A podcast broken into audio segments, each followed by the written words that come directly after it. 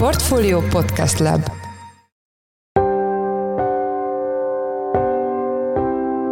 Mindenkit üdvözlünk, ez a Portfolio Checklist december 13-án szerdán. A mai műsor első részében a Rákos rendezőre tervezett Mini Dubai projektet járjuk körbe. Felmerült, hogy akár egy új pályaudvart is építeni kellene, illetve hogy az egyes metró, tehát a kis föld alatti vonalát meghosszabbítani ebben az irányban. Szó volt arról is így előzetesen, hogy akár 20-30 ezer új parkoló létesítése is indokolt lehet, bár egyesek szerint ez 20-30 ezerrel több autót is jelenthet Budapest területén, tehát itt is óvatosan kell ezzel bánni. A témáról futó Pétert, a portfólió ingatlan piaci elemzőjét kérdezzük. Az adás második részében az argentin gazdaságról lesz szó. Javier Milei elnöknek ugyanis régi beidegződésekkel kéne leszámolnia, ha valóban változást szeretne kicsikarni ország a gazdaságában, amely évtizedek óta permanensen válságjeleket mutat. Ezzel kapcsolatban Beke Károly, a portfólió makroelemzője lesz a vendégünk. Én Forrás Dávid vagyok, a Portfolio podcast szerkesztője, ez pedig a checklist december 13-án egy rövid szünet, és jövünk vissza.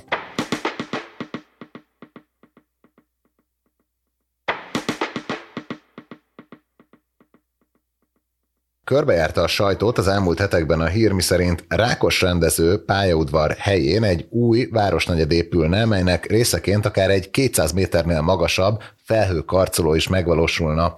A projektre hamar ráragadtak a Mini Dubai és a Maxi Dubai kifejezések, de mit érdemes figyelembe venni, amikor egy ilyen fontos budapesti fejlesztésbe kezd a kormány, a főváros és a piac? Ezzel kapcsolatban itt van velünk Futó Péter, a portfólió ingatlan piaci elemzője. Szia, üdvözöllek a műsorban! Szia Dávid, köszöntöm a hallgatókat! Szerintem kezdjük ott, hogy hol van pontosan, és miért kiemelkedően fontos hely Budapesten a Rákos rendezőpályaudvar? Ennek a területnek a fontosságát az adja, hogy ez az egyik legnagyobb budapesti barnamezős lehetőségekkel kecsegtető terület. Ez egyébként a 13. és a 14. kerület határál, Robert Károly körúttól nagyjából egy kilométerrel kifelé kezdődik, és mintegy 130 hektáros területet foglal magába, és hát annak kapcsán került most be ez a hírekbe, hogy egy külföldi befektető bejelentkezett a kormánynál arra, hogy ő megvalósítana itt egy meglehetősen nagy, komplex városrész fejlesztést. És mi az a barna mezős beruházás? Ezek olyan területek jellemzően, amik egykori ipar területként szolgáltak, és jellemzőjük, hogy mára gyakran a egykori funkcióját elvesztette, és üresen áll, nincs kihasználva, viszont a városnak olyan területei vannak, amik funkcióváltással nagyon jelentős fejlesztési területként szolgálhatnak. És akkor mi ez a mini Dubai, maxi Dubai, tényleg hogy merült fel egyáltalán, hogy egy ilyen felhőkarcolós új városrész épülne itt a fővárosban? Ugye a Dubai elnevezés az onnan jött, hogy ez a külföldi befektető, egy külföldi ingatlanfejlesztő, ő az Egyesült Arab Emírségekhez köthető. Egyébként MR Properties a neve, és azt kell tudni róla, hogy ez egy 1997-ben alapított cég, viszonylag nagy, tehát az emírségeken belül is az egyik legnagyobb ingatlanfejlesztő, nagyjából 6600 főt foglalkoztat, és 36 ország piacán van jelen, és külön érdekessége, hogy jelenleg a világ legmagasabb épületének, a Burj Khalifának is ő volt a fejlesztője. És mit tudunk erről a projektről, ez most miből állna, illetve milyen infrastruktúrális fejlesztésekre lenne szükség a környéken, hogy ez megvalósulhasson?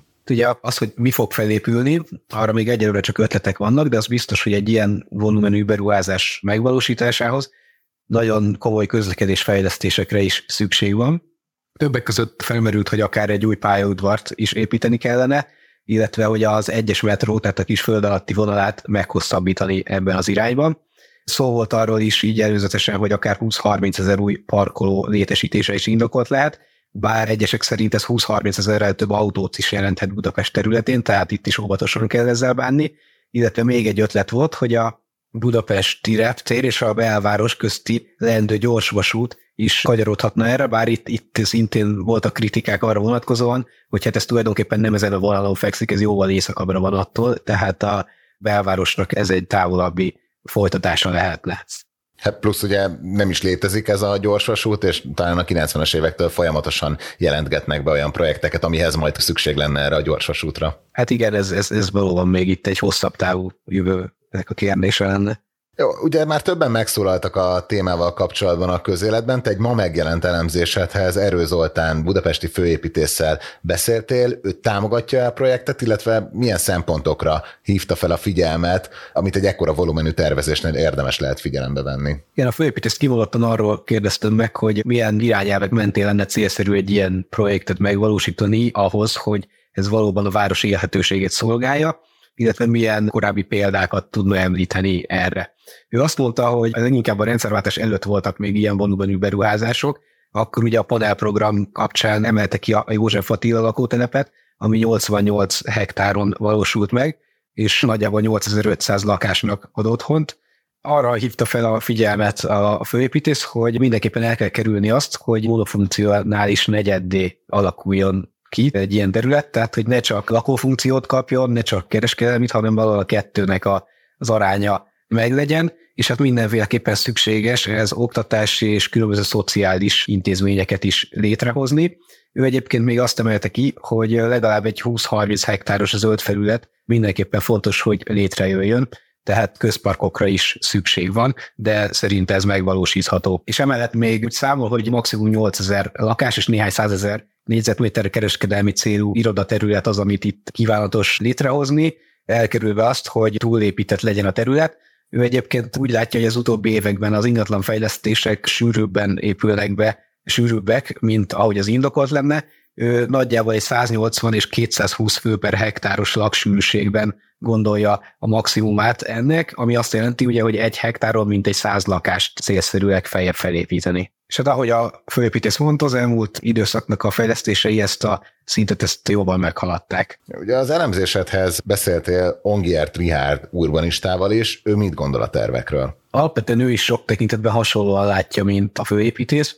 Ő úgy véli, hogy egy 70-80 hektáros terület az, amit itt hasznosítani lehetne, és ő egyébként egy rendszerváltás utáni projektet is kiemelt, ez a középső Ferencvárosnak a rehabilitációja, ami nagyjából egy 60 hektáros területet fed le, viszont ahogy egyébként a, a főépítész, ő is felhívta a figyelmet arra, hogy itt nagyon fontos a különböző szereplők közti kommunikáció, mindenképpen hatástanulmányokat kell készíteni, sőt akár a lakosságot is bevonni abba, hogy itt a lehető legélhetőbb terület valósulhasson meg. Ő egyébként urbanisztikai szemmel, városfejlesztési szemmel azt emelte még ki, hogy szerinte szerencsés lenne legalább a terület felét hagyományosan létrehozott utca szerkezetben elhelyezni, és ahogy egyébként a főépítésző is azt mondja, hogy itt legfeljebb egy 5-7 vagy maximum 10 emelet alatti lakóépületekkel lenne célszerű gondolkodni, tehát a, a felhőkarcolós beépítést ő sem támogatja, és ő egyébként még arra hívta fel a figyelmet, hogy ez a terület alkalmas lenne arra, hogy gyermekes családok számára építsenek lakóarkokat, lakóépületeket,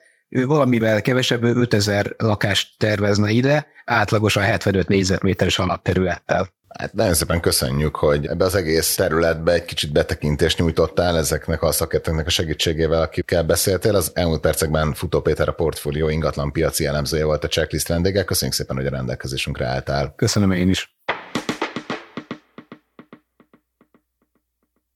Hatalmas feladat előtt áll Javier Milei új argentin elnök, aki a kampányban egyebek mellett beígérte a peso megszüntetését is, a választást pedig megnyerte, most pedig bizonyítania kéne, hogy rendbe tudja tenni az argentin gazdaságot. Ez biztos, hogy nem lesz egyszerű. A témával kapcsolatban írta egy elemzést a portfólióra Beke Károly lapunk makroelemzője, aki itt van velünk a műsorban. Szia! Sziasztok! Kezdjük ott, hogy milyen gazdasági állapotban veszi át Argentinát Javier Milei elnök. Ugye nem véletlenül szokták Argentinát az államcsődök világbajnokának nevezni, tehát gyakorlatilag évtizedek, vagy mondhatni azt, hogy egy évszázad óta az argentin gazdaság az a konstans államcsőd állapotában van. Néha csődbe mennek, akkor megpróbálnak talpra állni, ez eddig többnyire nem sikerült nekik, akkor megint jött egy államcsőd, ugye folyamatosan az IMF pénzére vannak utalva, és ez a folyamat, vagy ez a tendencia ez az elmúlt években csak romlott, tehát csak a 21. században, tehát az elmúlt 23 évben már háromszor ment csődbe Argentina, tehát háromszor fordult elő, hogy valamilyen kötvényét, vagy valamilyen kötelezettségét nem tudta visszafizetni, és emiatt át kell strukturálni az adósságát. Ugye itt az argentin gazdaságnak nagyon messzire kellene menni, hogyha megpróbálnánk a probléma gyökerét megtalálni, hogy miért van az argentin gazdaság ilyen rossz helyzetben, és miért nem tudnak talpra állni, de talán annyit érdemes elmondani itt ilyen rövid történeti kitekintéssel kapcsolatban, hogy a közgazdászok többsége az azt gondolja, hogy a, az ősbűnt azt valamikor a 20. század közepén követték el, amikor ugye Perón elnök jutott hatalomra Argentinában, és neki az volt a gazdaságpolitikai elképzelése, vagy az volt az alapja a gazdaságpolitikájának, hogy Argentina legyen önellátó lehetőleg mindenben, mindent önmaga termeljen, meg a mezőgazdasági termékektől kezdve az ipari berendezésekig mindent, emiatt az exportot egy elég magas vámmal sújtotta, tehát ő nem az importot sújtotta vámmal, ahogy az általában lenni szokott, hanem az exportot. Ezzel arra próbálta rávenni az argentin cégeket, hogy a belső piacra termeljenek. Ez viszont oda vezetett, hogy iszonyúan hatékonytalan jelenleg az argentin ipar, tehát olyan termékeket is belföldön próbálnak előállítani, amit egyébként nem kellene. Tehát amihez nincs meg a versenyelőnyük, vagy nincs meg az a komparatív előnyük, és mondjuk sokkal hasznosabb lenne importálni, ők azt is megpróbálják belföldön előállítani. A másik probléma, és ez szintén Peron elnökséghez kapcsolódik, hogy nagyon nagyra nőtt az argentin állam, amit az elmúlt évtizedekben senki nem tudott leépíteni. Tehát iszonyatosan sok az állami alkalmazott, az ő bérköltségük egy nagyon jelentős összeget viszel a költségvetésből, nagyon erősek a szakszervezetek, tehát erős a, a lobby érdekük folyamatosan elég magas béremelést tudnak kialkudni maguknak, és ez folyamatos problémát okoz az argentin költségvetésnek. Nagyjából talán ez a két fő probléma, ami most már évtizedek óta fennáll, és amit eddig senki nem tudott kezelni. És akkor ezek azok a legsürgetőbb ilyen strukturális reformok, amire azonnal szükség lenne, mert enélkül nehéz elképzelni, hogy bármi változzon? Hát ezeket kellene legelőször orvosolni. Ugye az, hogy ezt azonnal meg lehet -e oldani, az másik kérdés. Tehát egy olyan évtizedek óta megszilárdult társadalmi és gazdasági struktúrát egyik napról a másikra leépíteni nem egyszerű. Tehát az, hogy mondjuk most nem tudom, egyik napról a másikra kirúgják az állami alkalmazottak felét, az azt gondolom, hogy nem nem működhet megoldásként egy olyan országban, főleg ahol egyébként is a lakosság több mint 40% a szegénységben él. Tehát, hogy ezzel csak a szegénységet gyarapítanák tovább, vagy a szegény rétegeket. El kell indulnia azt gondolom Argentinának azon az úton, hogy ezeket a problémákat megoldja, tehát ez egy fokozatos építkezés kell, hogy legyen. Én azt gondolom, hogy első lépésben, ami a legfontosabb, az az, hogy a piaci bizalom meglegyen az új argentin vezetés iránt, és a piac hajlandó legyen finanszírozni Argentinát, a költségvetési hiányt, és akkor lehet elkezdeni ezeken a strukturális problémákon dolgozni, hogyha mögött van egy finanszírozás, tehát nem kell attól félnie az elnöknek vagy a gazdaságpolitikai vezetésnek, hogy megint csődöt kell majd jelenteni. Ebből a szempontból egyébként pozitív a fogadtatása a Milley beiktatásának, tehát mind a befektetők, mind pedig a Nemzetközi Valuta Alap pozitívan fogadták az új elnök elképzeléseit, és ők is azt gondolják, hogy ezek az intézkedések szükségesek ahhoz, hogy az argentin gazdaságot talpra állítsák. Ugye itt már néhány konkrét intézkedésről is lehet beszélni, hiszen kedden az új gazdasági miniszter beszélt arról, hogy 50%-kal leértékelnék a pezót, jelentősen csökkentenék a, az ártámogatásokat elsősorban az energiaárak esetében, és első lépésben befagyasztanák az állami alkalmazottak számát, tehát az új felvételeket azt megakadályoznák, vagy egy, egy stopot szabnának ezeknek. Tehát ugye van honnan, nem? Most nem is csak ebből a szempontból, mert ugye az infláció az már 150 ot túllépte, az irányadó kamat pedig 133 on áll. Milei mennyire tart ki azok mellett, az ígéretei mellett, amiket a kampányban tett, ugye, hát ami ilyen emblematikus lett, az az, hogy felszámolják a, az argentin nemzeti bankot, kivezetik a pezót, és bevezetik az amúgy is már úgy dollarizálódott gazdaságban a dollárt, mint hivatalos fizetőeszközt. Ugye ez valószínűleg egy hosszú távú cél lehet az argentin gazdaságban, tehát én azt gondolom, hogy rövid távon nem ez lesz a, a, az első teendő, tehát ahhoz, hogy teljesen átállítsa dollárra az argentin gazdaságot, ahhoz elsőként az kellene, hogy egy nagyon jelentős dollár devizatartaléka legyen a jegybanknak, hiszen akkor tud egyfajta végső hitelezőként funkcionálni a jegybank, ha van tartalék abból a devizából, ami az ország hivatalos fizetőeszköze. Jelenleg az argentin jegybank nettó devizatartalék az negatív. Tehát azt gondolom, hogy első lépésben az kell, hogy ezt a tartalékot felduzzasszák, meg kell állapodni az IMF-fel, akár egy új hitelcsomagról, illetve a piac szemében egy olyan hiteles gazdaságpolitikát kell tenni, ami, ami lehetővé teszi a finanszírozást. Hosszú távon egyébként nem elképzelhetetlen ennek a megvalósítása. Tehát egy érdekes adat, azt hiszem a Financial Times írt arról, hogy a világon jelenleg forgalomban lévő dollár bankjegyeknek a 10%-a az, argentin lakosság kezében van benne a párnaciában, tehát nem a bankba. Tehát az emberek már gyakorlatilag dollárba számolnak. Ez részben persze annak köszönhető, hogy a hivatalos peso árfolyamnak nagyjából a duplája most a fekete piaci árfolyam, tehát szükség is van erre az előbb említett 50%-os leértékelésre, hiszen össze kell érnie valahogy a kettőnek ahhoz, hogy működni tudjon a gazdaság, és ne az legyen, hogy, hogy mindenki készpénzben tartja a, megtakarítását otthon, és lehetőleg dollárban. Ugyanakkor azt az új argentin elnök is belátta, hogy rövid távon azért ez egy fájdalmas dolog lesz. Ugye már beiktatása után rögtön azt mondta, kijelentette ott az összegyűlt emberek előtt az ünnepségen, hogy nincs pénzünk, és azt mondta, hogy egy sok terápiára van szükség, ami rövid távon fájdalmas lesz, de hosszú távon majd meghozza a gyümölcsét. Tehát azt gondolom, hogy ez egy jó irány, és, és jó irányba indulhat el az argentin gazdaságpolitika. Kérdés az, hogy ezt hogy fogadja majd a társadalom, tehát amikor majd jönnek a fájdalmak, és amikor majd érzik ennek a negatív hatásait, akkor mennyire tartanak ki az elnök mellett, mennyire marad meg az elnök támogatottsága, lesznek-e adott esetben társadalmi elégedetlenségek, utcai megmozdulások illetve a másik az, hogy, hogy a piac bizalma az kitart-e, és hogy, hogy Milei kitart-e ezek mellett az elképzelések mellett. Tehát, hogy ez adott esetben akár a társadalmi, akár a piaci bizalom megingása eltéríti-e őt erről az útról. Bejelentette egy egyfajta ilyen külpolitikai irányváltást is, mely szerint Argentina távolodna Oroszországtól és Kínából, és közeledne újra az Egyesült Államok felé. Ez mennyiben segítheti ezt a típusú ilyen gazdasági kilábalást?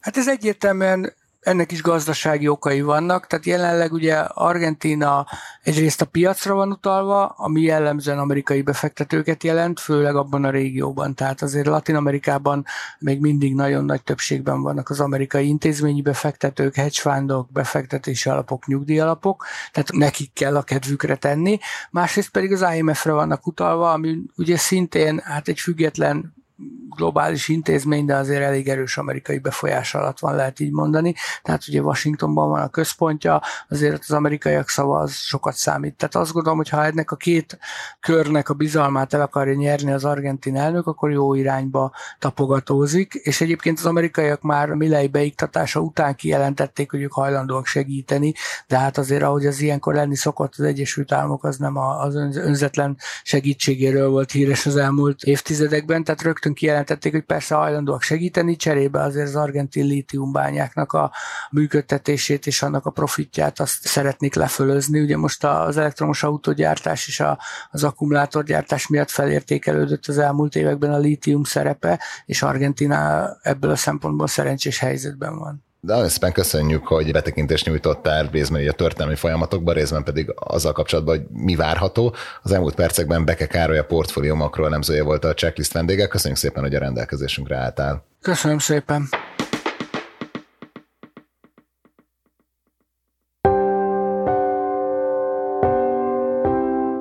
Ez volt már a Checklist, a Portfolio munkanapokon megjelenő podcastje. Ha tetszett az adás, iratkozz fel a Checklist podcast csatornájára bárhol, ahol podcasteket hallgatsz a mobilodon. A mai adás elkészítésében részt vett Bánhidi Bálint, a szerkesztő pedig én Forrás Dávid voltam. Új adással holnap, azaz csütörtökön jelentkezünk, addig is minden jót kívánunk. Sziasztok!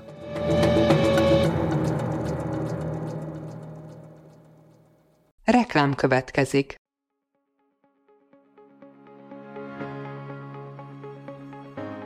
Weinhardt Attila vagyok, a Vállalati Energiamenedzsment 2024 című konferencia főszervezője.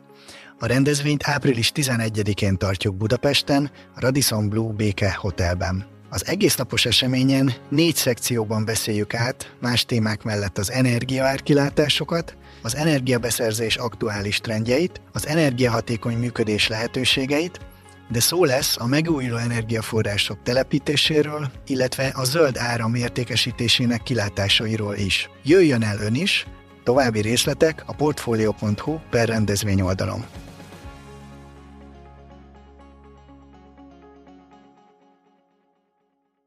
Reklámot hallottak.